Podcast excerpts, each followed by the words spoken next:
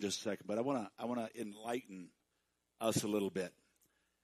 We go through our day, and when our day is done, how many know our day is not done? How many ever go to sleep at night, try to go to sleep at night, and your head is just reeling? Okay? I was sharing with somebody recently, uh, since I've started this series, okay, uh, I probably have not slept a good night. This has been weeks. I I have probably not slept a good night. I have to continually remind myself of God's words of victory and deliverance and overcoming. Why? Because the Bible's very simple. You smite the shepherd, you scatter the sheep. If the enemy can get me distracted from this subject, then he can get you from knowing this subject. Okay? Not because you can't know it on your own, but sadly, most of you won't know it on your own because you won't go looking, you won't go digging, because we have this fear in the back of my mind. Well, you know, if I kick the devil, he's going to kick back. Well, folks, kick him. You've already defeated him. Okay? What's the statement that I've made at the very beginning? You have to enlist. You have to engage. If you do not engage, you lose. Okay? People, oh, I'm just going to ignore the enemy. How's that working out for you? Are you having no problems? Is everything just peachy keen? Is everything just smoother, smooth as butter? Not at all. So, so the reality is when you, when you deal with your day, you have to deal with your day. The, the psalmist writes and says that God gives his children rest. You say, well, Pastor, you just said you're not getting. That's right. I am getting rest, but my rest is in Him. He's given me the strength. He's given me the ability. He's given me the overcoming dominion. But the reality is, I'm still dealing with it. Okay? And, uh, well, Pastor, can we teach on something else and you'll feel better? Well, yeah, but it ain't going to help you. It's not going to help all of us. We all need to grow, and this is one of those areas that the enemy tries to keep us oblivious of. Am I making any sense? Okay, so we're going to pray. And we're going to pray for God's covering. This is what I do every night before I go to bed. And you say, well, Pastor, it doesn't seem like it's working. Oh, if I doesn't, if I didn't pray like this, it'd be a whole lot worse. Okay? My wife and I, when we pray every night before we go to bed, my prayer is God, cover our minds. I plead the blood of Jesus, a hedge of protection about our house. Your angels posted about our house. Okay? You say, well, Pastor, does that stop everything? No, but it stops what could be. See, the enemy's plan is a whole lot worse than, than you guys ever think it is. And, you know, I happen to be one of those pastors that would rather tell you the whole truth than let you sit around and say, why, where's God? What's wrong with God? How come I'm going through? I mean, you're going through it because you're a Christian. Going through it, yeah. Not living in it, going through it. So that's what I pray. And I said, God, I post your angels about every room of this house. I, I thank you that you're greater in this place because where I am, like I shared with you, when I go to a hotel, when I go any place, my prayer is always, I don't care what was here before, God, you're here now because I'm here. And whatever was here isn't here. We live in a physical world that's ruled by a spiritual world. Okay? If you're like Sarah and, and, and others, you're out on the reservation, you've come from that background, you know this very well. Okay? It's there, it's prevalent everywhere. Okay? Uh, we don't, we like to, once again, try to ignore it, but it, that's one of the reasons we live defeated lives. Okay? So we're going to pray. And we're going to, we're going to pray this prayer. Father, thank you. God, every one of us deal with stuff. Stuff is a real part of life. And the very sad reality, God, is stuff is not going away. Matter of fact, God, you said before you return, it's going to actually get worse. And God, I, I'm not the bearer of bad news, but I am the proclaimer of true news. And that true news is even though it's getting worse, greater is He that's in us than He that's in this world. Father, we thank you. We praise you, God, that it's not by might, it's not by power, it's by your spirit that we overcome.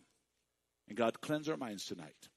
God, open the eyes of our understanding that we might see, God, what we haven't seen, that we might do what we haven't done. That, God, we could once in our lives begin to go where we haven't gone to overcome what has overcome us too many times. We thank you for it in Jesus' name. And everybody said, last week I opened the door on obsession, oppression, suppression, and depression. Well, I'm going to continue those thoughts tonight because what I've done is I've written down some things to help you recognize if you're an obsessive person. And I wrote down some things to help you overcome that obsession. Okay? Uh, and so, is that okay if we get if we continue in this for just a second? Three people? Do I hear four? Okay. Right now, we're just going to worship God. The greatest story that I have, folks, that I am His and He is mine. The Bible says, because of that, the banner over me is His love.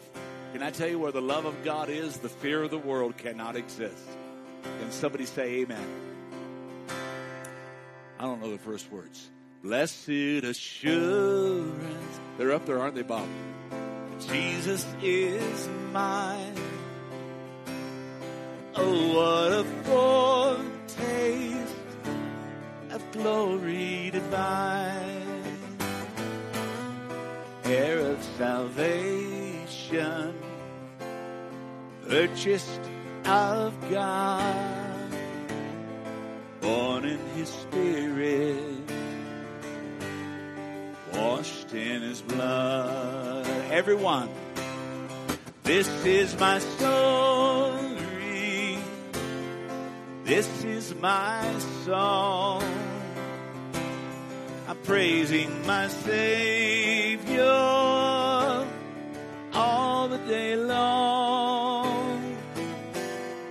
This is my story. This is my song. I'm praising my Savior all the day long. Sing it again, everyone. This is my story. This is my story. This is my song. I'm praising my Savior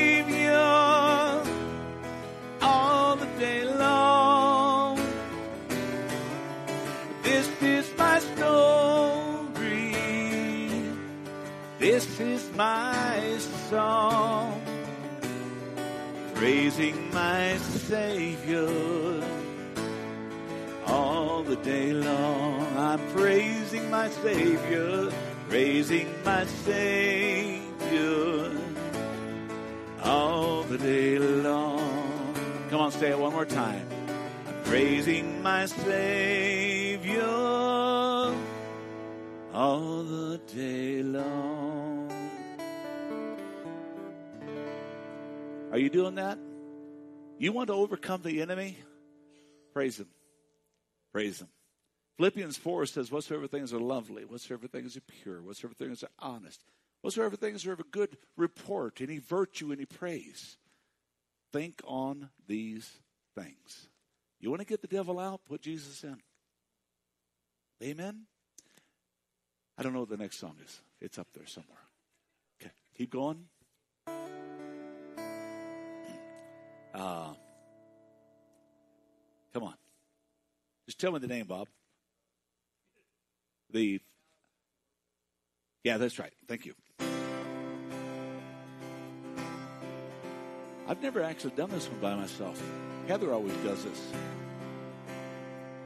Come, now is the time to worship. Come, now is the time to give your heart. Come, just as you are to worship. Come, just as you are before your God. Come, Let's sing that again. Come now is the time to worship. Okay? Everybody together. Come now.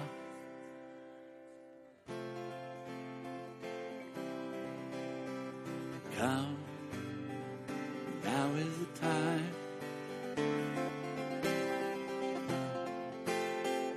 Come just as you are to worship. Just as you are before our God. Come. One day every tongue will confess you are God. One day every knee will bow. Still the greatest treasure remains for those who gladly choose you now. Everybody sing it again. One day every tongue will confess you are God. One day every knee will bow. Still the greatest treasure remains for those who gladly choose you now. Come, now is the time to worship. Come, now is the time to give your heart. Come just as you are to worship. Come, just as you are before your God. Come, everybody sing. One day every tongue will confess you are God. One day every knee will bow. Here the greatest treasure remains for those who gladly choose you now. One day, one day every tongue will confess you are God. One day every knee will bow. Still the greatest treasure remains for those who gladly choose you now. Now is the time to worship. Come, now is the time to give your heart. Come, come on, give him praise, would you? God, we thank you, Lord. We praise you, God, in Jesus' name. There's a song that I wanted to do tonight, and and I I tried to get it into Planning Center, and I couldn't get it in there, so I'm going to try to teach you the words. We did this song a couple times, years and years and years ago. Okay, and and uh, we haven't done it in a long, long, long time. But the song is filled with the names of God. Okay? Let me see if I can get it enough. Get it here.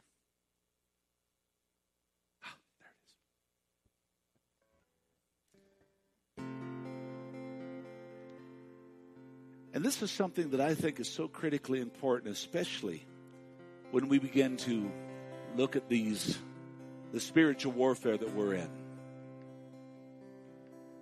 It's to know who God is. The tough thing about your life and mine is we try to make it through life. But that's the problem. We try to make it through. Like the little skit that I put on on Sunday about the baseball player. Jesus is running with us, but he won't run without us. He'll get us everywhere we need to go, but he won't go for us. He's already been there. He's defeated everything. The Bible says that we have a great high priest who has passed into the heavens.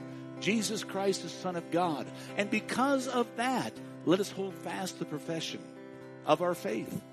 Because it says we do not have a high priest who cannot be touched with the feelings of our infirmities, but was likewise in every area tempted as we are, yet without sin.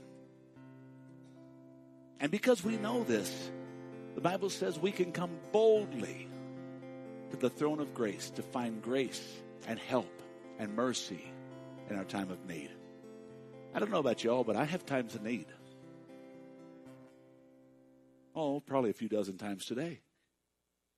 I got to call out to God. I got to call out to God. When I get a text message and, and it's somebody crying out saying, Pastor, how do I do this? How do I do that? When I get a phone call and, and uh, you know, I, there, I read, I get a message on the other end of it, or I pick it up and I, I answer it, and somebody is saying, Pastor, what about this, that, or the other thing?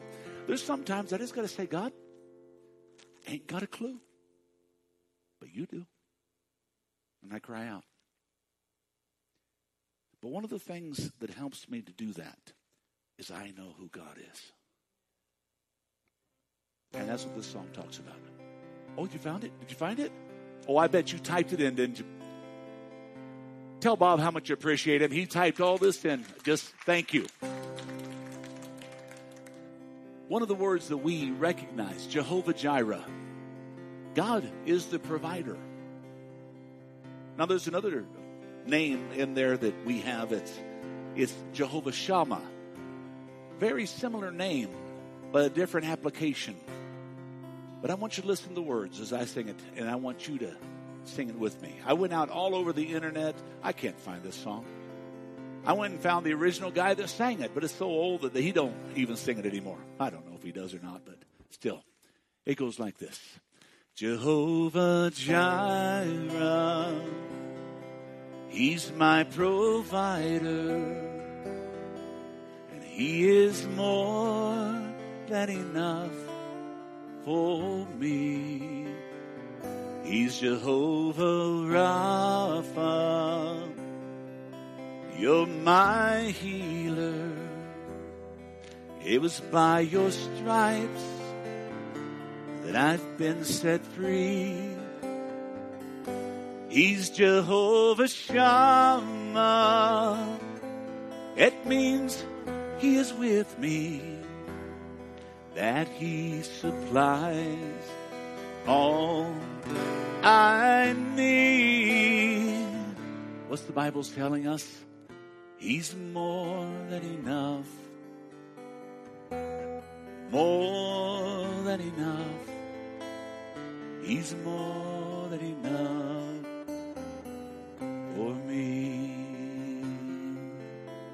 How many believe that today? When I found this song, that was the only verse of the whole song. And I said, well, God's got a lot more names than that.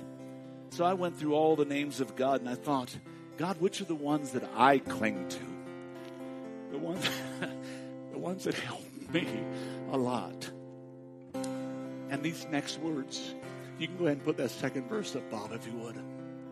I wrote these and I put these in this song because I said, God, this is who you are to me. He's Jehovah Rohi. He's my shepherd. He's a guide and a comfort to me. He's Jehovah Nisi. He's my banner, my covering. He's my strength and my victory. He's Jehovah Shalom. He's my contentment. You see, church, He's the peace that covers over me. He's more than enough. Oh, so much more than enough. He's more than enough for me. That's how I get through my day, as I know who He is in every area. Those last three names, folks, they always just, that's, that's why I had to include them in this song. I thought, how come the guy that wrote it didn't do that? Because he wasn't me. And God said, I got this song just for you. So let's try it together from the beginning. I'll do it without crying. I'll do it without losing it. Think about the names. and think about the situations you go through say, God, yeah, this is who you are.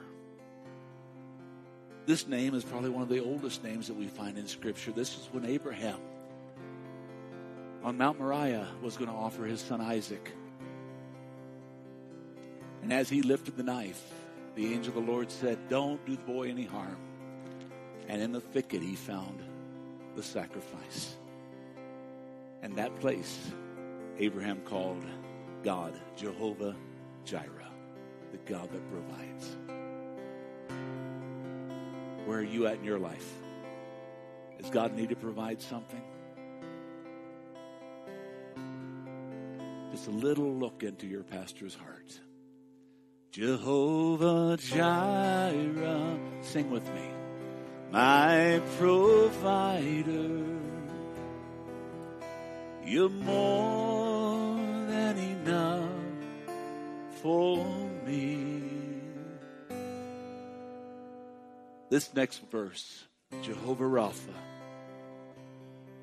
This was the, the psalm of David, who was wounded, who was hurt, who was broken. And he said, God, you are my healer. And we find it represented in Psalm 23. Isaiah recounted it in Isaiah 53 when he said, He is wounded for our transgressions, bruised for our iniquities. The chastisement of our peace is upon him, and by his stripes I am healed. How many need that tonight? He's Jehovah Rapha. You're my healer. By your stripes, I've been set free. This next one, Joshua said, God, you're always there. I never lack because you always have what I need. We find this outlined in Joshua chapter 1, where God told him, said, You got to be strong, you got to be of good courage. But you got to know that as I was with Moses, I'll be with you. All of these things help us to know every day of our lives that God is there. Can somebody say amen? Jehovah Shammah you are with me to supply all I need. What are we saying? You're more than enough, so much more than enough. You are more than enough for me. You Jehovah Rohi, you're my shepherd. You're a guide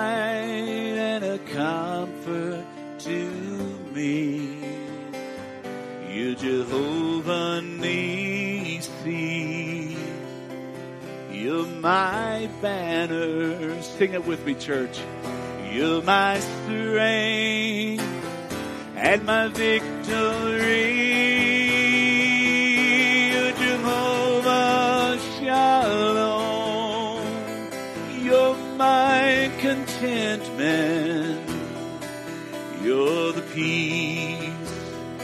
Covers over me. You're more than enough, so much more than enough. You are more than enough for me.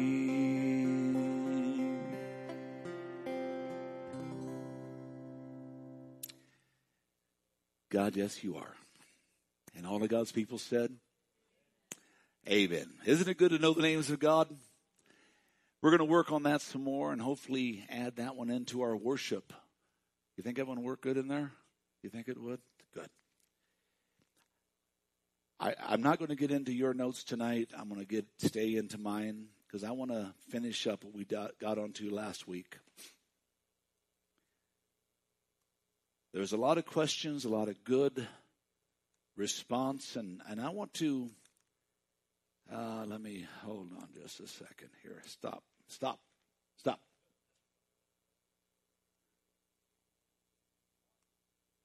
Did it work? Ah, it worked. I've been having one of those days with my computer. We talked a bit about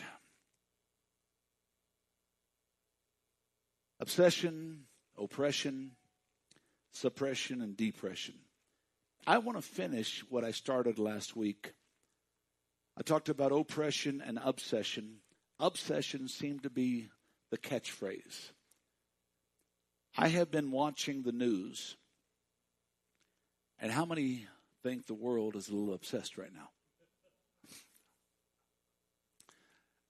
They're obsessed in changing our history. They're obsessed in rights. They're obsessed and who's right and who's wrong. They're obsessed with so many things. And the sad reality, many sitting in this room are obsessed. And this is a great detriment to the Christian community. Why? Let me give you two words that obsession are synonymous with being a victim and satanic strongholds. When you do a word study of the word obsession, it's always connected to victimization and strongholds. And so, what I want to do is, I want to talk about this just a little bit more tonight. And uh, then we'll move on into part two that you have in your notes. But I think this kind of um, kind of touched a touched a vein last week. And I want to thank, you know, Miss Eula here. She said, Pastor, could you kind of delve into that? And can I tell you frankly, I would rather be a little superficial in things because that makes me deal with less. But it's good to dig into things because it helps people to grow. Can somebody say amen? The Webster's Dictionary or the Free Dictionary defines obsession as a compulsive preoccupation with a fixed idea or an unwanted feeling or emotion that's usually accompanied with a symptom of anxiety. Anxiety is sweeping the country. It's sweeping the Christian community. Fears about what I can change, what I can't change, what I can do, what I can't do. Folks, I live a pretty peace filled life, other than the demonic assaults that I deal with. You say, well, Pastor, it shouldn't be that way. Anytime you kick a dog, they're going to bite you. Now, I could be just like a lot of pastors, and I'm not faulting somebody, but these subjects they won't talk about. Therefore, a lot of people go through life, a lot of Christians go through life without any victory. They just kind of go through, stumble along, say, Well, praise the Lord, I'll get to heaven by the skin of my teeth. Folks, I ain't got skin on my teeth. Unless I've been eating chicken or something, I might have some skin on my teeth, but that wasn't good. Yeah. yeah. If Pastor Ray was here, he'd just be shaking his head. Oh, but folks, I'm not getting to heaven. Can I tell you what? I'm getting to heaven because I'm purposely planning to get to heaven. I'm living a purposeful life. I'm not looking for the Antichrist. I'm looking for Jesus Christ. I'm not looking for blowing up. I'm looking for going up. Folks, I don't give a flip what they do in Charlottesville, Vicksburg. Folks, yes, ugly, bad. But guess what? I can't do anything about it. I can get mad. I can get caught up. I don't care what they're doing in Reno. President Trump was in Phoenix last night. And the news says they hired almost 10,000 protesters. They hired? Less than a thousand showed up. But somebody got paid. Folks, What are you getting all wigged out about? What, I, and I'm not saying you personally, but us. What's, what's the deal? It's a preoccupation with a fixed idea, an unwanted feeling or emotion that causes symptoms of anxiety. This is the free dictionary definition of obsession.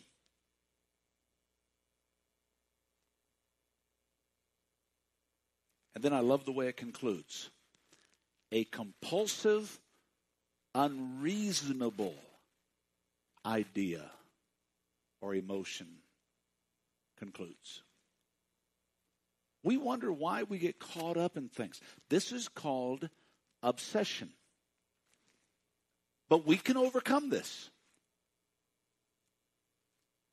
And what I want to do is I want to take a few minutes. I've got some scriptures. Justine, give me 2 Corinthians chapter 10, verses 5 through 3, if you would please. Uh, I've got some others that I want to look at.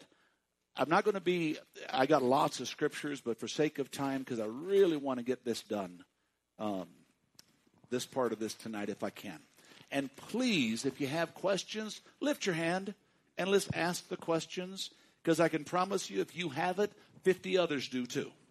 Okay? Uh, Miss Heather, I want you to give me 2 Timothy 2. Actually, John Jaramillo, because this is the NLT. Or do you have the NLT? Can you? Okay, never mind. Uh, then John, give me John, give me uh, John eight forty four, and let me just.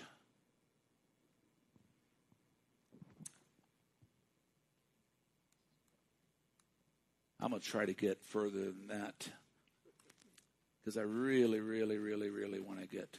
And so if I if I ask some other scriptures, I'm going to ask you to just look for them, and let's get through them quickly as we can. And I don't mean quickly. Please, whenever I use that term, don't don't think I mean to just pass over because I do not ever intend to just pass over something. Okay? So let me look at this.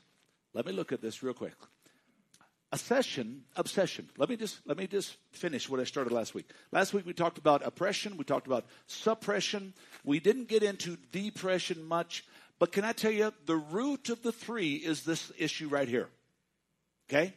They're all, they're all attached. And as I've shared with you, a Christian cannot be possessed, but they can be obsessed, suppressed, uh, uh, oppressed, and depressed. So if I have time tonight, I'll start into depression. Uh, the other two I, I skirted over last week. Why? Because they're more a fruit of this deeper root. Are you okay? Obsession can be considered a drive. They have a disorder. How many know what it is? What is it? Obsessive compulsive. I'm not I'm not encouraged, I'm not tapped on the shoulder. I'm compulsed to do this. And I'm obsessed with it. Just like all this garbage that's going on in, in America and the world right now. There's an obsession. The, the Islamists have an obsession of getting rid of all of the infidels. Well, Pastor, I'm not an infidel. Are you Muslim? You're an infidel. No other choices. See, in Christianity, you, okay, fine, do whatever you want to. If you want to go to hell, go to hell. A Christian's not going to stop you. The sure the heck ain't going to kill you, but a Muslim will. Okay? It is not a religion of peace, never has been, never will be. And I can tell you why the media and the rest of America are obsessed with trying to get that, but that's another topic for another day. Obsession is a driving force so if I asked you a question, what drives your life? What is the motivating factor? But not just motivating, because motivation's fine, but it's the manipulation of that motivation that causes obsession. And I want you to stop me if you don't understand what I'm talking about. because I wrote this down, and let me share this with you, folks. You hear me ask this question all the time. Do you understand what I'm saying? Am I making sense? You know, everything I preach makes perfect sense to me. but it doesn't always make perfect sense to you. So I ask you, Sherelle, does this make sense? And she'll sit back and say, Yeah. Not, I'm just picking on her, but the reality is, if it doesn't, tell me. Because I will try to dissect it into sensible nuggets. Are you with me? Okay. What is it that drives your life? Now I'm going to leave that question open for just a second. Because every single one of us have a drive in our life. Some of us is our, our drive is basically for ease. It's for contentment. But how many know life isn't easy? And how many know none of us are ever content? That's why Paul said, I've learned to be content. I've learned to be content. I've learned. Say that with me. I've learned to be content. He said, whether I have much or whether I have little, I've learned to be content. That's the lesson we need to learn. All of us. Okay? Because this is a undying reality. It's a drive. It's an obsession of life. Bigger, better, brighter, newer, fancier.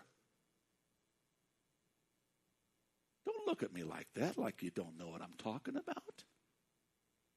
You buy something brand new, and when's the new wear off? 30 minutes later? I'm going to pick on John Jaramillo for a second. He goes out and buys that fancy $5,000 gun. Now he, and I'm not saying he did that. Maybe he did. I don't know. But the reality, that's the reason he can get those elk at five miles away. They don't even know what's happening. They were just eating lunch and all of a sudden they're dead. What's going on here? Six miles. So he bought the big gun, the 10,000. Anyway, but the reality is after he has that gun in the while, if he doesn't continually, and this is going to sound bad, keep the new of that, there'll be something newer out there.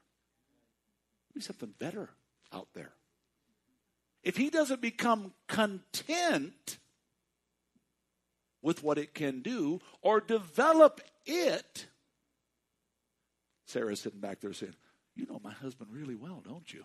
I'm just kidding. But if he does not, he'll have a whole. Did I? Sandy. I always call her Sarah. They're both beautiful. It doesn't make a difference most moms, I guess, would love to be called their daughter's name. So that's that's anyway. He would have an arsenal that all of us, you know, when the apocalypse comes, we can go hide in his house.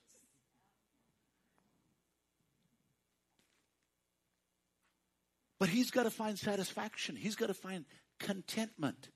And the only way that he can do that, it has to become the best always.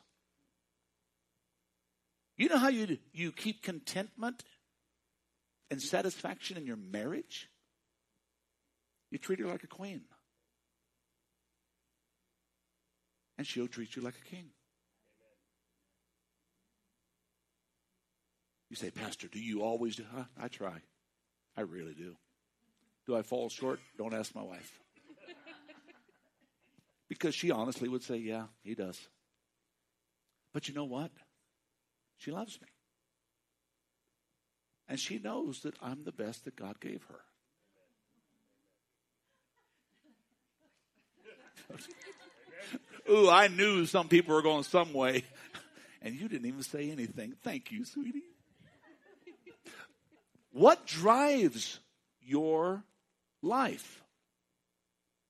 Now, there's a correlation that people like to put, and that's obsession and passion. Well, I'm not obsessed, I'm passionate. But they're really two different terms, complete. Now, passion can be bad, but passion mostly is good. If you're passionate about the wrong things, you can be in a negative situation. This will constitute lust. Now, when you look up the word lust, the root of lust is covet. I talk about John's fine gun. I've seen it. I've laid eyes on it. He would not let me lay hands on it, but I have laid eyes on it. And, you know, I have an opportunity in that to covet that gun. I jokingly say, you know, I, I covet my neighbor's dog, little Bella. Bob and Tina's little chihuahua. Reminds me a lot of my old dog. I don't covet the dog, but jokingly. But the reality is, when you covet something, let's take it to its nth degree. I lust after it. When I lust after it, I become obsessed, obsessed with it. See, it all roots out of covetousness. And what is one of the Ten Commandments that God established at the very beginning? Thou shalt not. When you have a problem with obsession, you have a problem with covetousness. When you have a problem with obsession, you have a problem with lust. When you have a problem with obsession, you have a problem with being a victim. They're all rooted.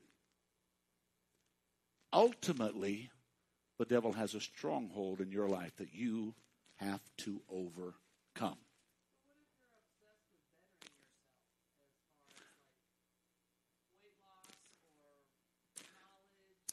I'm glad you asked that. It's in my notes. But the reality, it can be an obsession or it can be a passion. One's a positive, one's a negative. We're going to talk about it. That's a good question. Okay? And keep the thought. Let me continue on here. Okay? Lust, in the biblical definition, means to desire or be consumed with desire, to crave or to covet. We want our passion to be right, correct. I've been working on losing weight myself.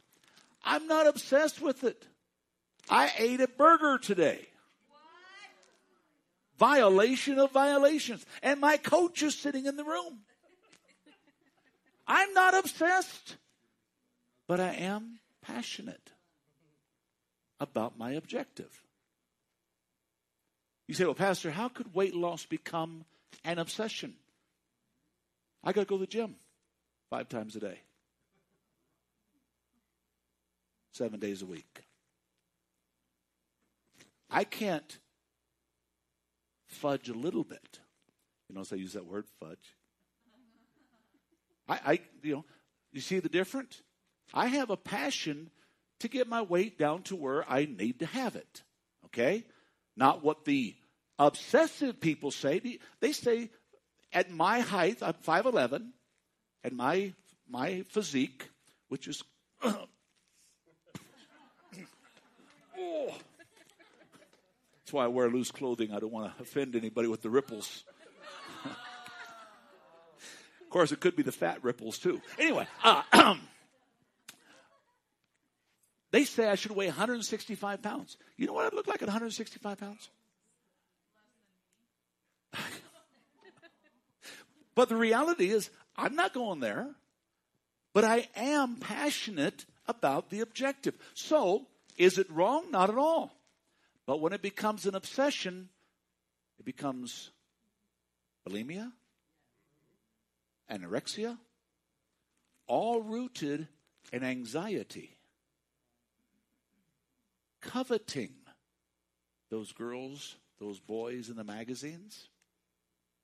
I want to look like that. Really? You know, when I when I first started pastoring, and I, have shared this with you before, so if it's if it's repeat, please forgive me. When you get older like me, you repeat things a lot because you don't remember you said them before but I won't go there. Did I say that already? Anyway, I, I wanted to preach like Billy Graham. I wanted to preach like David Wilkerson. I want, and you know, God interrupted me on my prayer one day.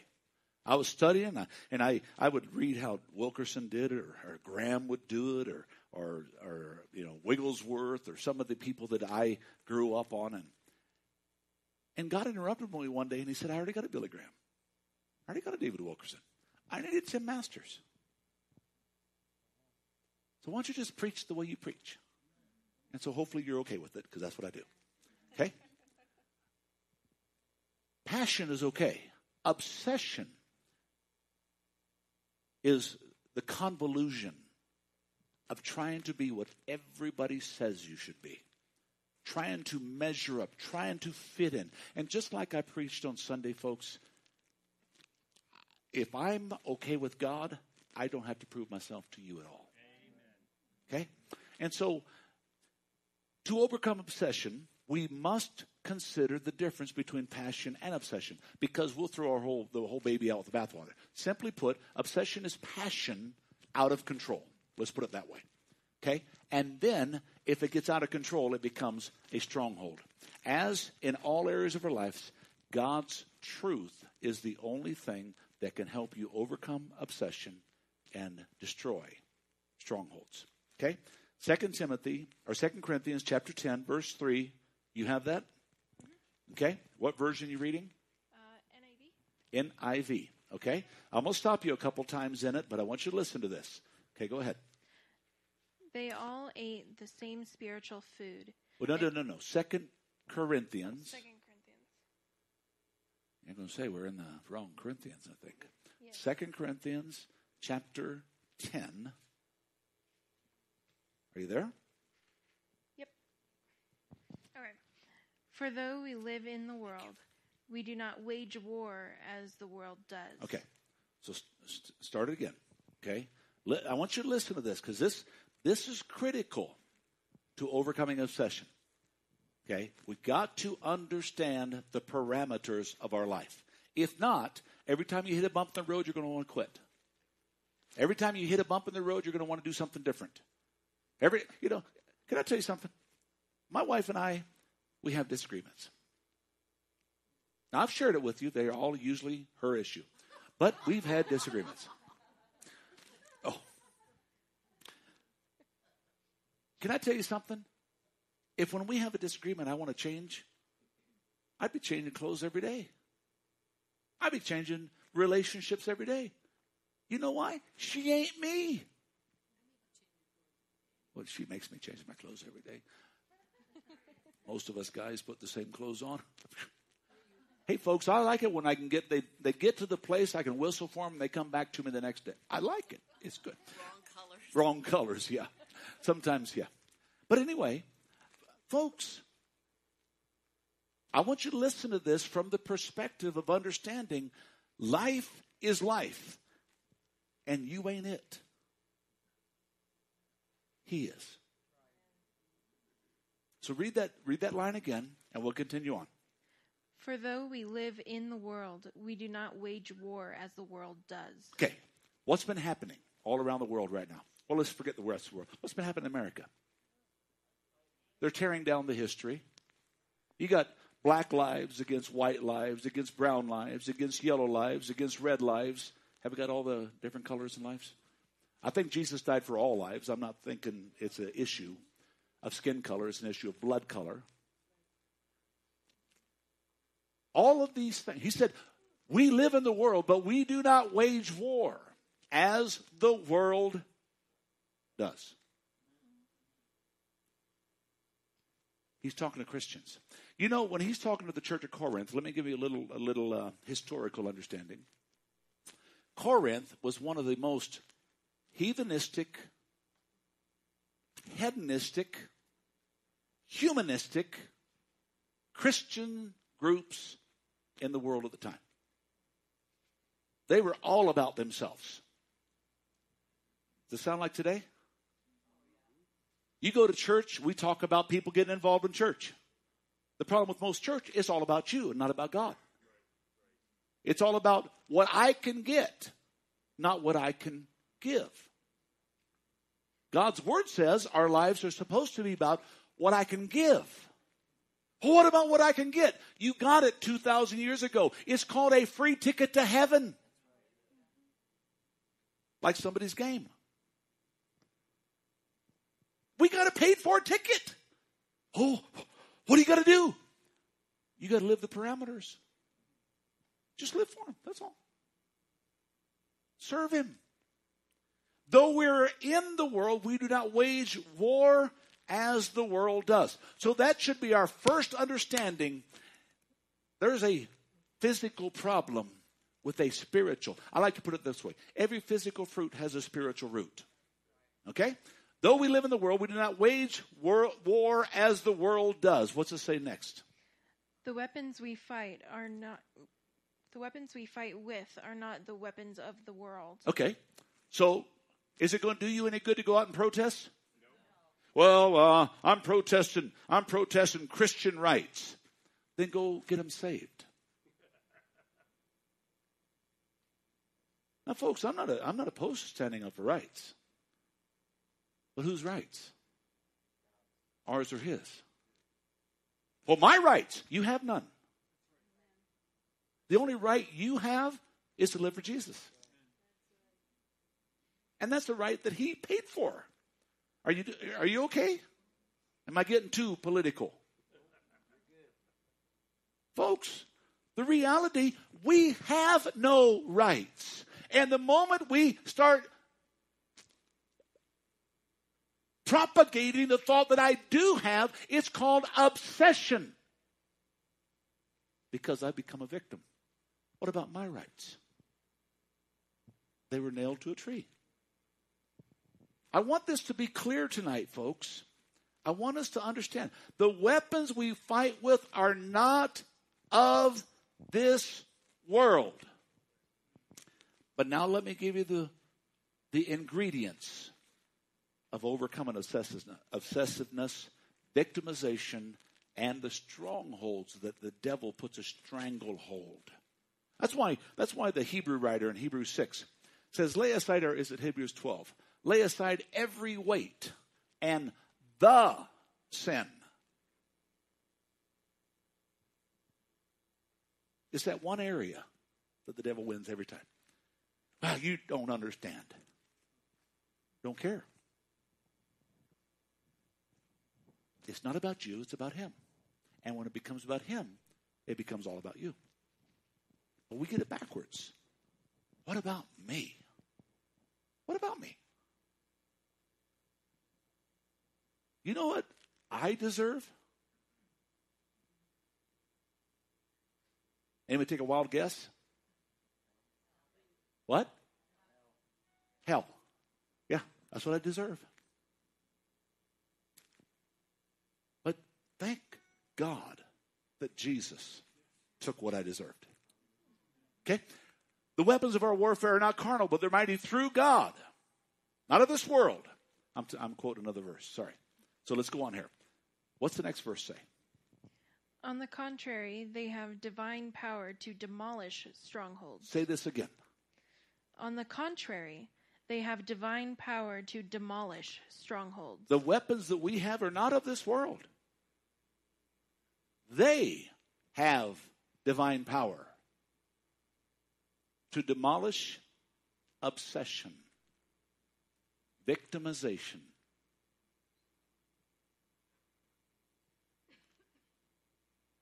compulsion, strongholds is the single word. And then it tells us how. It tells us that we're in a battle, but the battle we're in is not of this world. And the weapons we fight with are not of this world. They are divinely orchestrated by God, through God, in us to do what? Demolish strongholds. And then look what it says how we accomplish it. We demolish arguments and every pretension that sets itself up against the knowledge of God, and we take captive every thought to make it obedient to Christ. Can somebody say amen? Okay? So I'm going to take this into a a different translation. I want you to look at it in the the uh, New Living. We destroy says proud uh, vain arguments is what she just read, correct? Uh, the words that she used was uh, uh, demolish arguments and every pretension. Let me read it to you out of the New Living Translation, as it actually goes closer along lines with the with the uh, the original language, and I can I'll take you to that if you'd like to with the uh, if you ask me to. Okay, we destroy. The New Living says every proud obstacle. What's going on in America right now? A bunch of pride obstacles standing up. How you don't know what this thing represents, what that thing represents. It matters why? Now, folks, don't get me wrong. Yes, it is. There's been hurts. There's been pains. There's been difficulties. Okay? Are you going to live in it?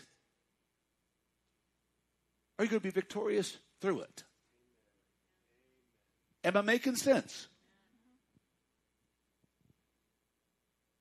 Every proud obstacle, then look what it says here. I'm reading the New Living Translation that keeps people away from knowing God. That's all it does. All these battles, all these contentions, all these obsessions. You know why? When you and I live in an obsessive condition, who's focusing on who? You think they're seeing God in you? No, they're seeing you. Oh, oh, let me rephrase that. They're seeing the devil in you. Now, I know that's hard stuff, but we're talking about obsession. Every proud obstacle that keeps people from knowing God. We capture their rebellious thoughts. And then we introduce them to Christ. See, this is how we overcome this scenario.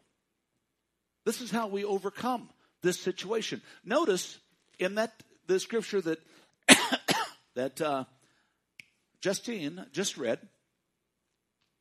My, it's funny, my, my watch has one of those things that tells you certain things. It just told me, breathe, breathe.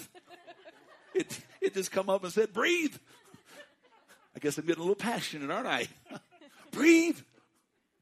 I thought that was hilarious. Let me, let me see if you can see it. Yeah, look what it says here. Is that what it says there? Take a minute to breathe. Calm down, son. Where's Hensley? Shout out, take your time. Yeah, we got it. I'm breathing now, Hensley. Thank you. Yes, Carlos. Okay. Question. Please, please. I'm getting pretty intense here, folks, because this is an intense situation. And this is destroying the church of Jesus Christ. The Bible says before that great and dreadful day, there's going to be a great falling away of the people of God. You know why? Because you're getting caught up in all this offense. They're getting caught up in all these obstacles, all these proud pretensions. Carlos. Are, I don't mean to rush you, but are you going to tell us what our weapons are? Yep. We get him out of here. okay. Carlos can't ask questions anymore. Okay. We wage war, but not like the world wars. We have weapons, but not like the world uses. It says that we have the ability to demolish strongholds, to demolish these obsessions, to demolish these victimizations. But it's a choice that you have to make, I have to make. Okay? Now I'm going to get a little theological, okay? The word for obsession, or the word, or excuse me, for stronghold is the word ochuroma. Okay? It's, it's, that's how they pronounce it. So go figure it out. It literally means to fortify like a strong castle. The derivative is to be fortified in your opinion or to be obsessed. That's the root, the Greek word for stronghold. Obsession. obsessed. The Greek gives us the idea that once you believe or buy into a lie, you can be kept in a prison until you decide that maybe it's not true. Maybe it's not the way I'm looking at it, but rather a belief, the one you're bound by, is something you've acknowledged and accepted. Okay? Three things that happen. Okay? When you become obsessed, you literally become a prisoner that's locked up by a deception. A, a, a, uh, a, deception. In other words, you believe a lie as if it was true. Okay, once again, covetousness is the root, and anxiety is the end fruit. Okay, let me give you an example. Okay, who is a prisoner locked up by deception? Lucinda, you brought it up. Women do this all the time. They think they're fat. They think they're ugly. When in reality, they're not. But what are they doing? They're comparing themselves with the world. We're in this world. We're not of this world. We're in this world, but we're not fighting the war like the world fights. Okay? They live with this deception, and this deception has locked them in a prison. They become obsessed with diet, exercise, skin care. Once again, folks, it's okay to be passionate about getting yourself in shape. But it's not okay to be obsessed. They're completely different. That's when it becomes a stronghold. Men are just the opposite. We think we're hot and we're not. You ever see a guy in a gym? I love those. You see him on on, on, Facebook or YouTube or something. Some guy, some big old guy is, is running on a treadmill. All of a sudden, he loses his step and he falls flat on his face. And all of a sudden, some girl's walking by and he says, "Whoa!" Pulls himself up into, into push-ups. Oh yeah, I'm just doing it. yeah, men are just the opposite. Don't worry, guys. The girls can see right through it. Jewel and I were on a cruise. This was started our passion we have a neighbor next door to us who who introduced us to a a a wonderful you know program. It's very good. Actually works. And uh, I'm not trying to put a sales pitch in there, but if you want to see it, go see Bob. Back there in the back. Because it works. I've lost a couple pounds. Uh, my wife and I went on a cruise last year, or not last year, beginning of this year. One of my best friends, Mitch Thurman, you all know him. We saw each other. We hadn't seen each other in months and months and months. We walk onto the boat. First thing he does, first thing he does when he sees me. Praise the Lord, we're both fat. We don't have to go out and lay out in the pool or anything like that. Nothing like having friends around, is there?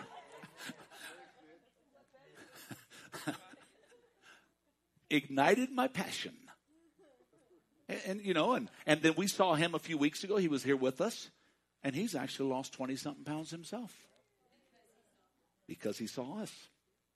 First off, when he saw us, he got bummed out. He said, Oh, man. But then we said, Mitch, you could do this too. And so uh, him and Jeannie both are doing it. But the reality, passion's okay. You become passionate about something. Okay? Let, let, while I'm talking about the guys, while I'm on the boat, I saw guys in Speedos.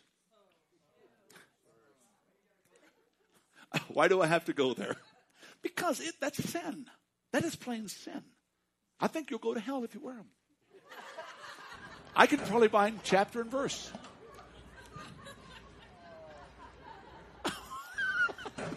See, watch. watch. I knew you would do that, Bob. Actually, I didn't know you do it. That's perfect, though. See what happens? That's what us guys do. That's what us guys do. Okay? Boy, I just lost this whole evening. I know. Okay? But it's just nasty. Don't don't dress like that. Guys, don't dress like that. Come on. The second thing, the second thing that happens, okay, is a place of strength where evil is entrenched grabs a hold of our lives. And we think we're okay. This is how the enemy works. He works deceptively. When the stronghold is in your life, it's a place of strength where evil is entrenched, yet you think you're okay. You're not even aware that that particular stronghold is there. Whenever it becomes, you are, or excuse me, let me make sure I can read this as I wrote it. Whenever it becomes, you are right and everyone else is wrong, we have an obsession we have an issue. Folks, I meet people all the time. Well, it all depends on how you interpret it. That's your first problem. I'm not interested in how I interpret it. I'm interested in what the Word of God says. Well, uh, yeah, but you interpret it one way, I interpret it another way. That's your problem. I interpret it in context of what the Word of God is saying. When I take it out of context, that's when I can read it anywhere. Okay, there's a possibility of a victim obsessive stronghold that's in a person's life when they always have to be right. Evil has deep roots someplace in that person's life, their home, their church, and God calls it another name. It's called idolatry. That's the picture of obsession the domination of a thought, an image, or something else. Okay? The third thing, am I making sense? Amen. Okay? The third thing is strongholds you know are there when well protected places become difficult to attack. What do I mean? Pastor Ray has to come and challenge you on something, has to come ask you about something, and all of a sudden you get irritated about it. You get bothered by it. You blow up about it. You even leave the church over it. There's a stronghold. It could be a mind, it could be people, it could be places. The enemy, remember, this is a spiritual warfare that we're in. We fight in this world, but not of this world. A very strong foothold is just the very beginnings of a stronghold. And many times it's because he is entrenched and has been there for a long time that we don't see it anymore. But God tells us we can demolish them. Here's how we do it. Are you ready, Carlos? Here's how we do it. The first thing you got to do, the first thing you got to do is identify the stronghold. You got to look in the mirror and say, God, I'm going to stop blaming everything and everyone. When David was approached by Nathan, the prophet, he didn't make excuses. He didn't say, Well, I just had to have her. He did, he, what, what did David say? He said, God, I'm the man. And before you and you only I done this? You see, the problem we have in the church today, nobody wants to take ownership. Well, society, but I'm not talking to society. What do sinners do? Sinners sin. Later for the world. Just like I said on Sunday morning when I addressed the, the goings on. Later for the rest of the world, they're going to do what the world does. God says, if my people will turn from their wicked ways. Just exactly. Hensley, slap, slap him for me, would you please? No, just him. If my people, you think God's making it pretty clear? He's saying the issue isn't them. The issue is you. The issue is me. When I have a problem with somebody, the problem is not that person. That's why the Bible says very clearly, folks, if you know your brother has aught against you, you go to him. Well, they're the ones that did it. Aren't you glad Jesus didn't wait for us to come to him? He came to us. Identify.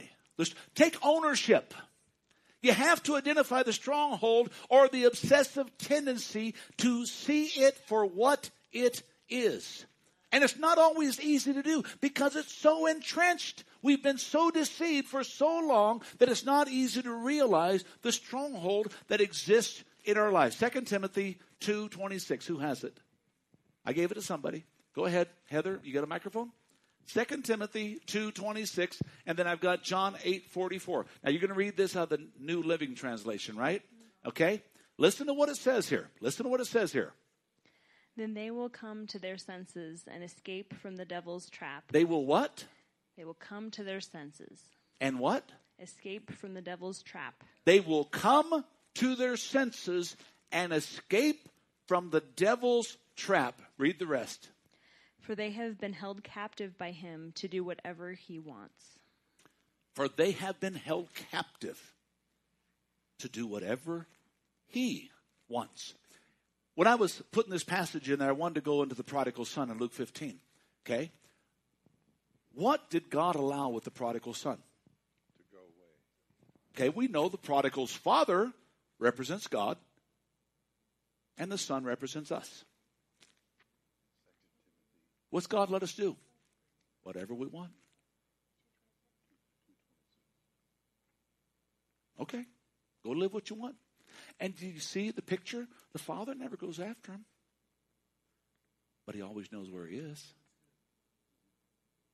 His eye never came off. Just like Jesus, when he sent the disciples to go to the other side, did Jesus not know the storm was coming?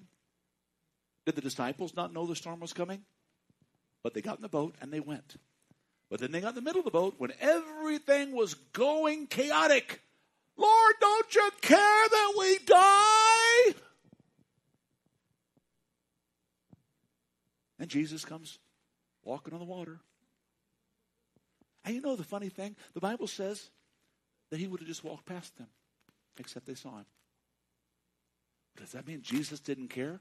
No, that means it doesn't matter what happens in the middle. He's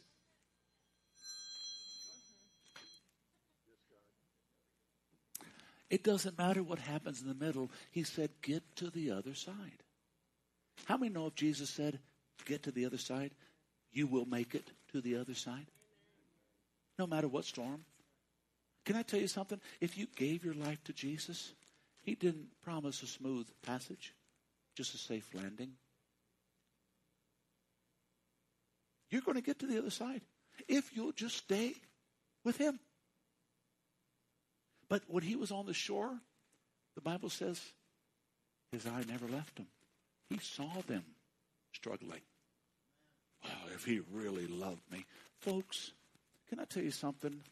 If you take a butterfly and cut it out of that cocoon, you have signed its death sentence. If you take a pearl away from a clam's mouth before it is done, it's worthless. You take a diamond before it is compressed to be, oh, it might have some value, but not the value it could have. God allows struggles to turn us into the most purified. I, I, it was interesting. My wife and I saw a video a couple years ago about, about silver and the silversmith taking and purifying silver, taking the dross and taking this and back, back and forth and back and forth. And the person asked the question towards the end How do you know it's done? He said, When I can see myself in it. You know when you're done? When the Father can see himself in you. And it's not going to be until then. But as long as we allow obsession, as long as we allow this to grab us, we are in the devil's snare. The father never stopped watching the prodigal son, but it wasn't until he came to his senses. Sadly, you know when he came to his senses? When his face was buried in the hog trough of life. He had to go all the way down before he realized he could look back up. What is Satan's greatest strategy? To lie. You got to acknowledge I got an issue. I got an issue. My wife don't have an issue. My husband don't have an issue. My work don't have an issue. The people around me don't. I got an issue. When I'm bothered by all this stuff, it ain't their issue. It's my issue. Are you with me? You okay? I'm talking about this is how the devil keeps us bound. Okay? His greatest strategy is to lie to you and I to make us a prisoner and lock us up in that deception. His greatest weapon is he's a liar. John 8 44. Go ahead, John. What's it say? Real quick. For you are the children of your father, the devil, and you love to do the evil things he does. He was a murderer from the beginning. He has always hated the truth because there is no truth in him. When he lies, it is consistent with his character, for he is a liar and the father of lies. Well, you know, that was real stuff that happened back then. Yep, get over it.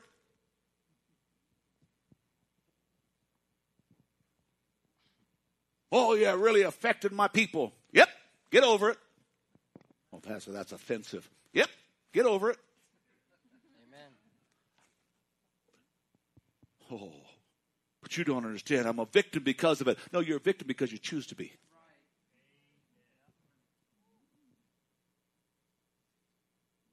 It affects me because I choose to. Folks, let me tell you something. There is no, there is no such thing as white privilege. It's a choice that somebody has to believe. There is no such thing as victimization. It's only a choice that somebody makes. Only a choice. And if you choose to live in it, go talk to your father, the devil. Because that's who's got you bound up. Right. Are you okay out there? I'm working on it, Hensley. I'm working on it. Okay, let me give you five strongholds that the enemy uses. Okay, material obsession. Okay, I'm, I'm, i got all kinds of notes in here, but I want to get to all these resolves. Material obsession, Addic- addictive, habitual obsessions, where you're addicted to something. It could be a habit. It could be life. It could be a five dollar Starbucks. You got to have it every day. Addiction is addiction. And I, I agree. There's literal stuff and legitimate stuff that we need. We need medical, physical, emotional, mental help for. But I say the same thing that I tell everybody when they sit down and talk to me. Don't tell me you're a victim. You made a choice. What are you going to do with the choice you made? Either Jesus is the one who said, who the Son sets free is free indeed, or he's not. And if he doesn't have the power and the devil has, let's close the book and go home, eat, drink, and be merry. Tomorrow we're dead. It's done. Are we okay? Somebody said, Pastor, tell us about obsession. I'm doing my best. Physical appearance the latest, the greatest. Relational obsessions. You got to know the Joneses. You got to keep up with them. What do you do when they refinance? It's just what happens. You got to rub elbows with all the elite. You got to be with the best. How about this one? The fifth one, and I left it because nobody ever thinks about that. How about spiritual obsessions? The bottom line is you really aren't trusting God. You read your Bible 15 times a day because that's where your strength comes, not God. You go to church 100 times a week because that's where your strength comes, not God. No, these are good. But when it becomes an obsession, are we not really trying to manipulate God? Am I making sense? Well, you know, God, I've done this, this, and this, and this. You know, hell's going to be lined with people with good intentions. Jesus did everything. He just said, Live for me.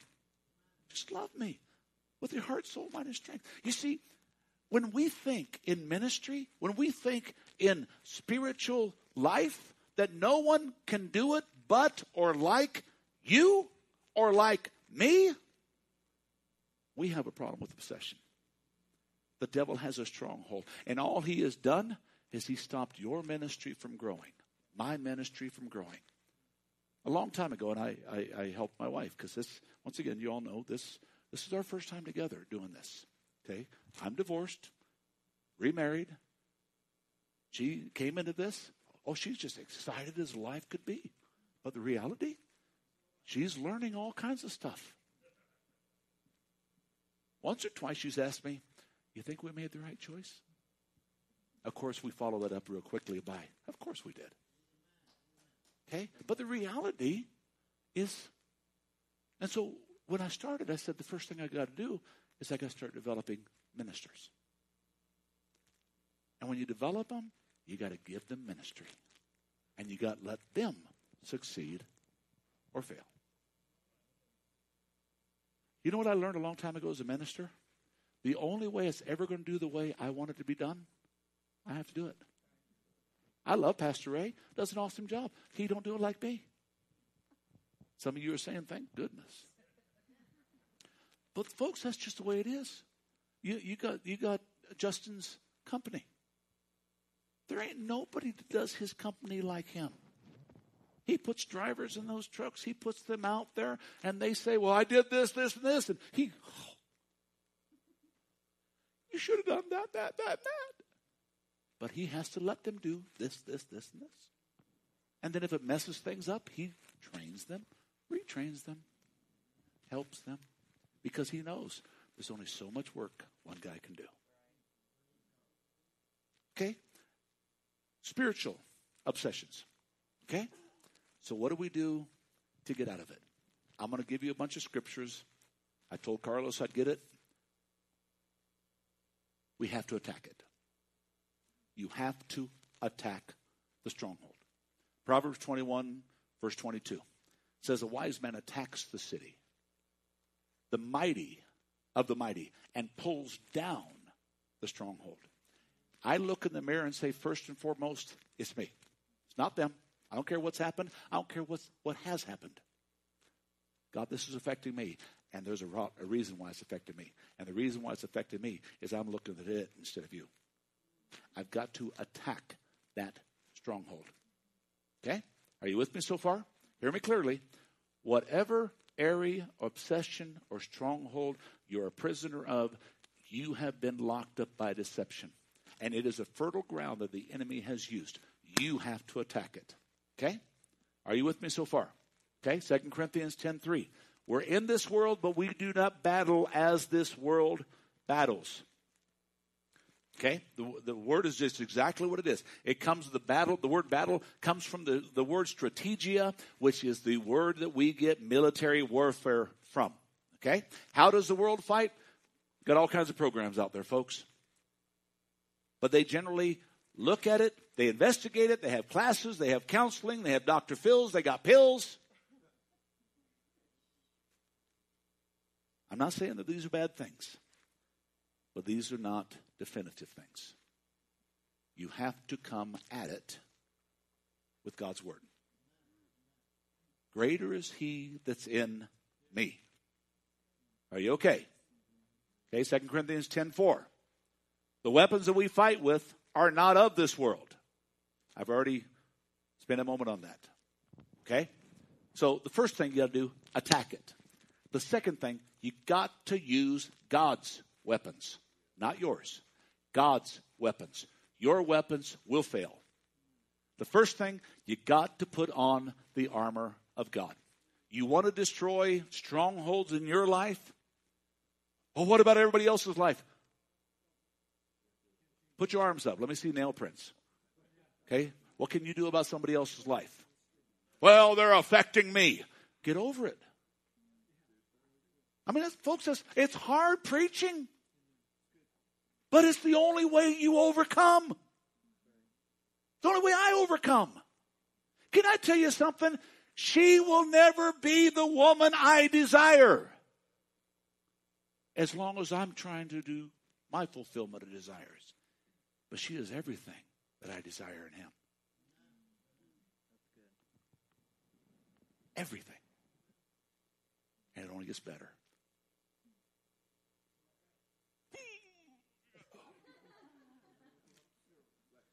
Only gets better, folks. You know why? Because I fall more in love with him. How do I help but fall more in love with her? Man, that's good preaching. That was worth the whole price of admission right there. That was it. You got to put on the armor of God. You got to use His weapons. Prayer. When's the last time you tried to pray about your situation?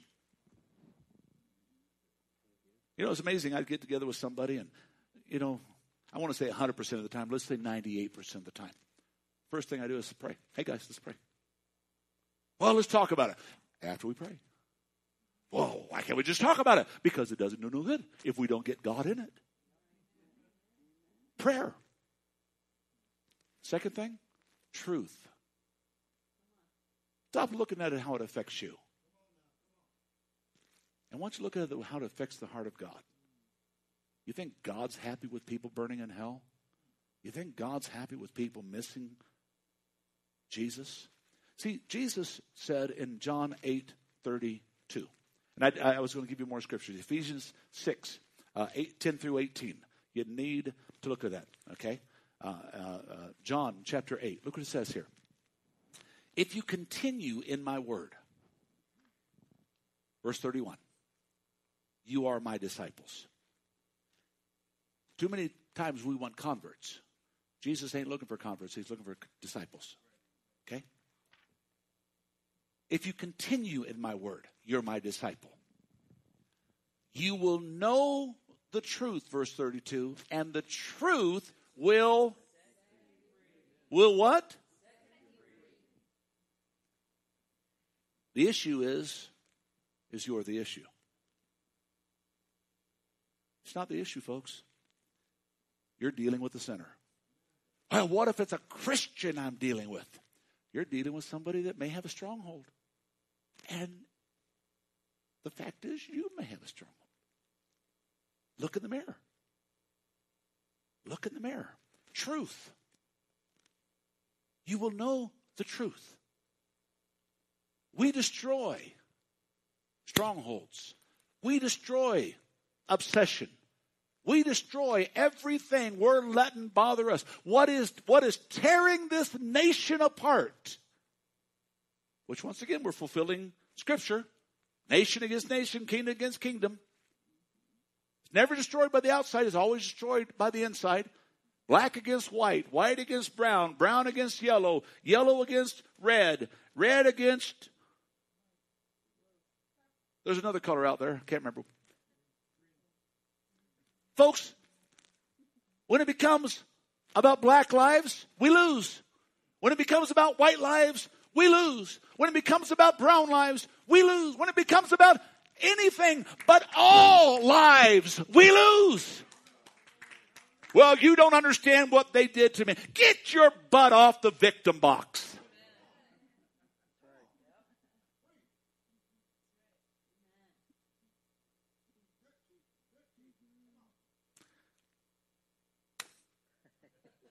We demolish every proud obstacle. Identify the stronghold, attack the stronghold, but use God's weapons, not yours. Questions? Overcoming obstacles or obsessions is pretty simple. Joshua. Okay, real quick. If you have a question, ask it quickly because I'm already over time, and I know the children's ministry and nursery workers are going to plow through that door any minute, and I'm going to blame Pastor Ray. well, I got to. That's what obsession does. It blames somebody else. Go ahead.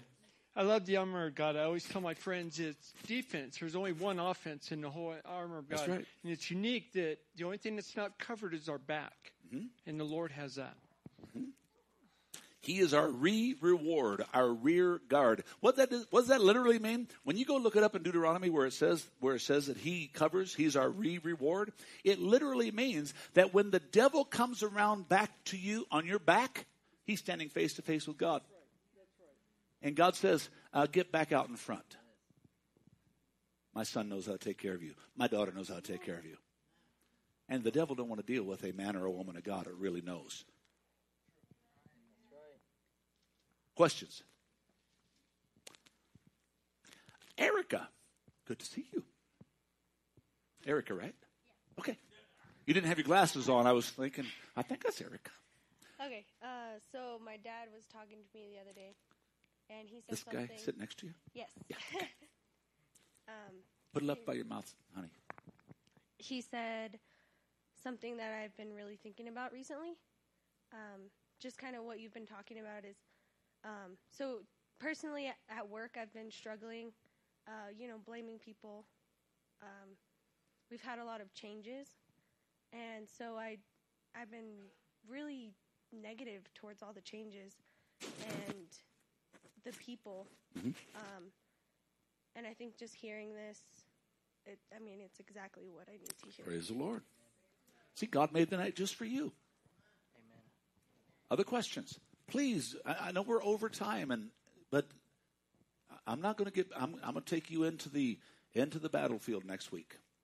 Straight, hold on into the battlefield. Bill, you got to stand up there, Will, so he can. Everybody can get you. Go ahead. I'm trying to figure out how to put this. So, as Christians, uh, if we are deceived, which causes this obsession to happen in our lives, how what do we do, and where do we go, and how do we figure out, uh, because we're deceived, how to deal with it? I know a lot of times, um, as Christians, we always come across that with each other. You know, one person believes this or believes that, and and uh, it, it, it can cause and has caused rifts in churches and, and issues all over the place. But if it truly is our issue, how do we recognize it? How do we find it? Okay, What do- what good question. Here's what I do. Okay?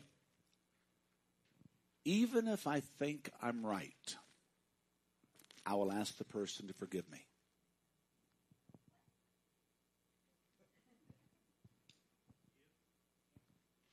Why am I doing that?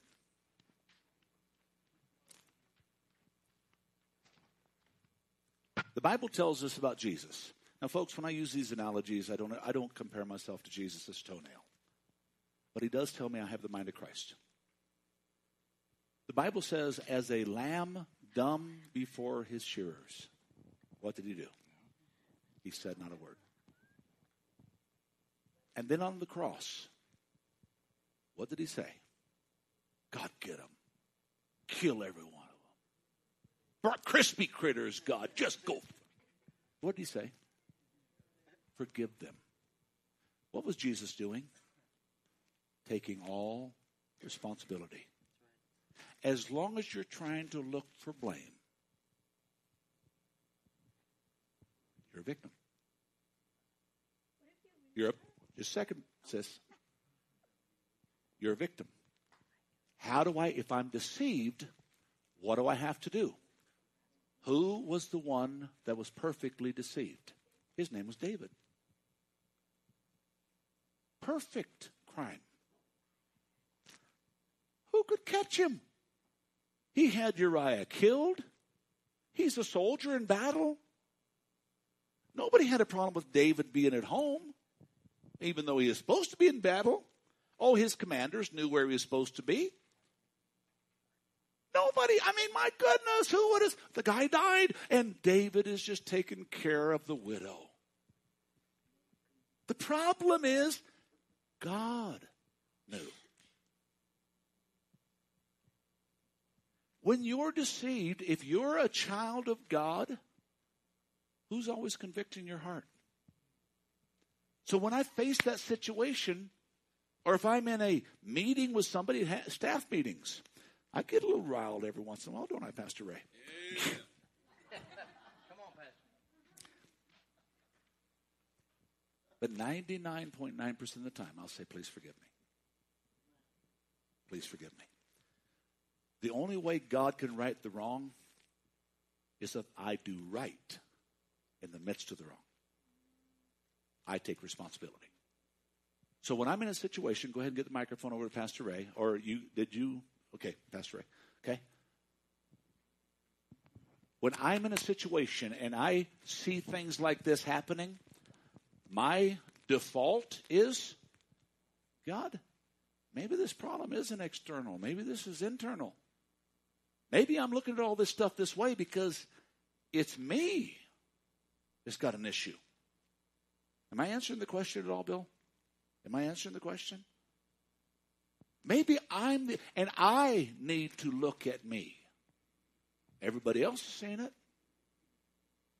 My wife sometimes, God will use her to help me to see me. Guys, don't not do not not listen to your wife. And wives, do not not listen to your husband. Pastor Ray.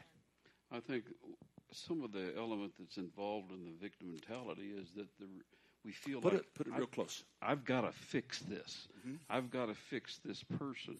I've got to fix the wrong. It's not our job to fix anybody. Bev and I talk with couples all the time when we're doing marriage counseling. It's not your job to fix your wife, period. Not your job to fix your husband, period. What you do is you come to these things, you understand who you are, and you're to listen, you're to be patient, you're to sow life, blessing into the conversation. That'll bring the reward, bring Amen. things around. But if we think we've got to, okay, I'm going to get to the bottom of this, and you talked about that. I got to be right here. I got to figure out what element was right and what was Mm-hmm. wrong. No, you don't. You need to sow into people's life in a loving way. You got to do your best. Now, now, sad, sadly, sometimes love is straight in your face. Okay, sometimes love is exposing the whatever it is. Okay, lots of things. Questions, please. Once we get off this subject, I do not want to come back to it. I want to get into the the mind games that the enemy does. Okay, somebody else. Anybody else?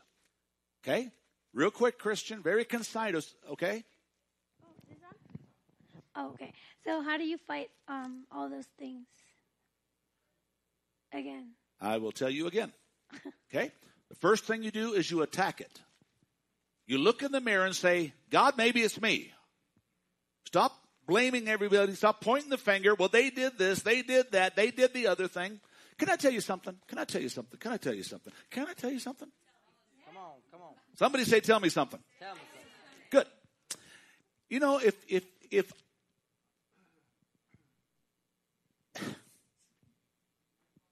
I gotta be so careful. If you're a Christian, I don't care what color you are. I don't care what nationality you are. I don't care what side of the tracks you came. If you are a Christian, I don't care what other people do. I don't care how we want to get mad at God. Hensley, did God ask you if you wanted to be black or white when you were born? And you do you do it very well, don't you?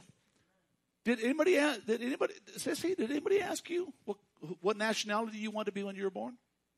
Okay, you're pretty happy with the nationality, aren't you? Did anybody ask you? Never mind, don't answer that. but seriously, if I'm a child of God, why am I trying to blame everything for what I'm dealing with? Well, you can say that because of the color you are. Okay, Jesus, sorry. Uh, Carlos. Carlos. Yes.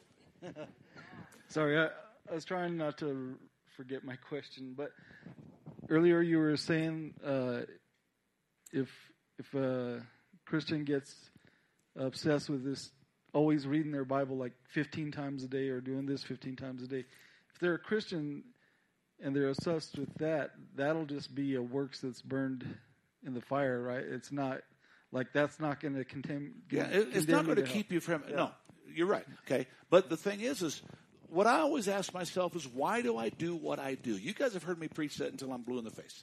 Why do I do? Why do I read? Why do I think I need to read the Bible 15 times a day? It's not a problem. Read it 115 times a day. But if I'm doing it because I think I'm winning favor, I'm doing works. And according to 1 Corinthians 3, it's all going to be burned up. Read, when you guys go home tonight, read 1 Corinthians 3. It'll give you some great revelation. And then read Revela- uh, Romans chapter 8. And then, of course, while you're at it, read Revelation chapter 12. Okay? And what, you know, when you're done with that, go to Philippians chapter 3 and 4. Okay? And it'll, folks, it'll just set you free. It'll set you free. I've got to close. Uh, who had the question? Miss Heather. It's just a quick one. Um, so, what about actual victim, victims, like rape victims or murder? Obviously, they're dead then. But, um, but what about like attempted murder, etc.? Like, what are what about people who are actual victims? Like, how can you help them get out of obviously forgiveness, but then, but then what if they're actual victims? Okay. Uh, I'm going to answer this, and it's going to sound very in your face. Uh, the first victim was Jesus. And what did he do? Father, forgive them. If you're a victim, folks, it's horrible. It is horrific. Nobody should ever have to go. But the reality is are we a victim of a person? Are we a victim of sin? Okay? Yes, a person perpetrated that. Okay? But what do sinners do? Now I can allow hatred to be birthed in me. I can allow bitterness to be birthed in me, or I can allow healing and forgiveness to be birthed in me. Folks, this is hard. This is hard because we live in a society that is bent on reparation. Bent on reparation. How do I repay for slavery? How do I repay for rape? How do I repay, you know, for what, what happened to our, our native brothers and sisters? How do, how do I how do I repay that? I can't. All I can do is say, Jesus, help me. Help me. Help me to love what I want to hate. Help me to do good to what did bad to me. Guys, gals, there is no easy answer. But the minute you become a victim, you become in a stronghold, prison of obsession. Well, I, you know, those people out there, they just, they look at me different. They do that. Welcome to a world we're in that we don't battle like. Are you okay? This is hard teaching, but I'm trying to help us to overcome the strongholds. That, I don't know if that helped or not. I, I'm not, I'm not demeaning, folks. It is horrible. It's horrific. But do I live a victim? Or do I live a victor?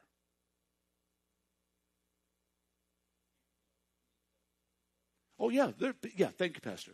Yeah, you, it's good to counsel. It's good to talk through. Let, let me. I love my daughter. My daughter, my my my my oldest daughter, forty years old, and she wants me to look at all this stuff to help me realize she's a victim. She got hooked on prescription medication. Still dealing with it. And I tell my daughter, I say, honey, I love you, but you're not a victim. You made a choice. Now you're dealing with the consequences of that choice. But you got to deal with it. You've got to make decision. Am I going to always be a victim or am I going to be a victor? And the minute you decide to be a victor, you break the stronghold. Oh, it doesn't mean that the journey is going to be easy but you break the stronghold. Take your time. That's what you got to do. You got to own it. Yes, this horrific thing happened to me. Okay? What do I do about it? Live in it or grow from it?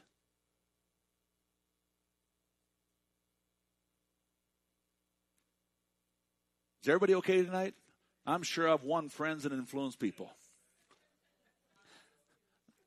Ladies and gentlemen, I, I don't know how else to pastor except with the truth. Okay? So, the question, Jack? Anybody else got a question? Anybody else? No, he didn't have one. No. Did somebody else? Anybody? Father, thank you for this time. Thank you for your grace. Thank you, Lord. If God, if I've caused offense, God, for, forgive me.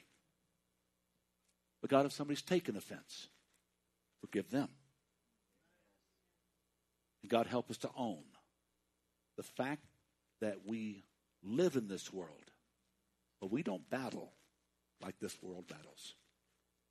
We have weapons of victory to overcome the obsessive, compulsive, victim strongholds that the enemy tries to keep people bound in. In Jesus' name, amen. Do me a favor, take this message with you. Take this message with you. Say, Pastor, I'm not going to preach it like you. Live it and watch what God does. God bless you. Love you. See you next week.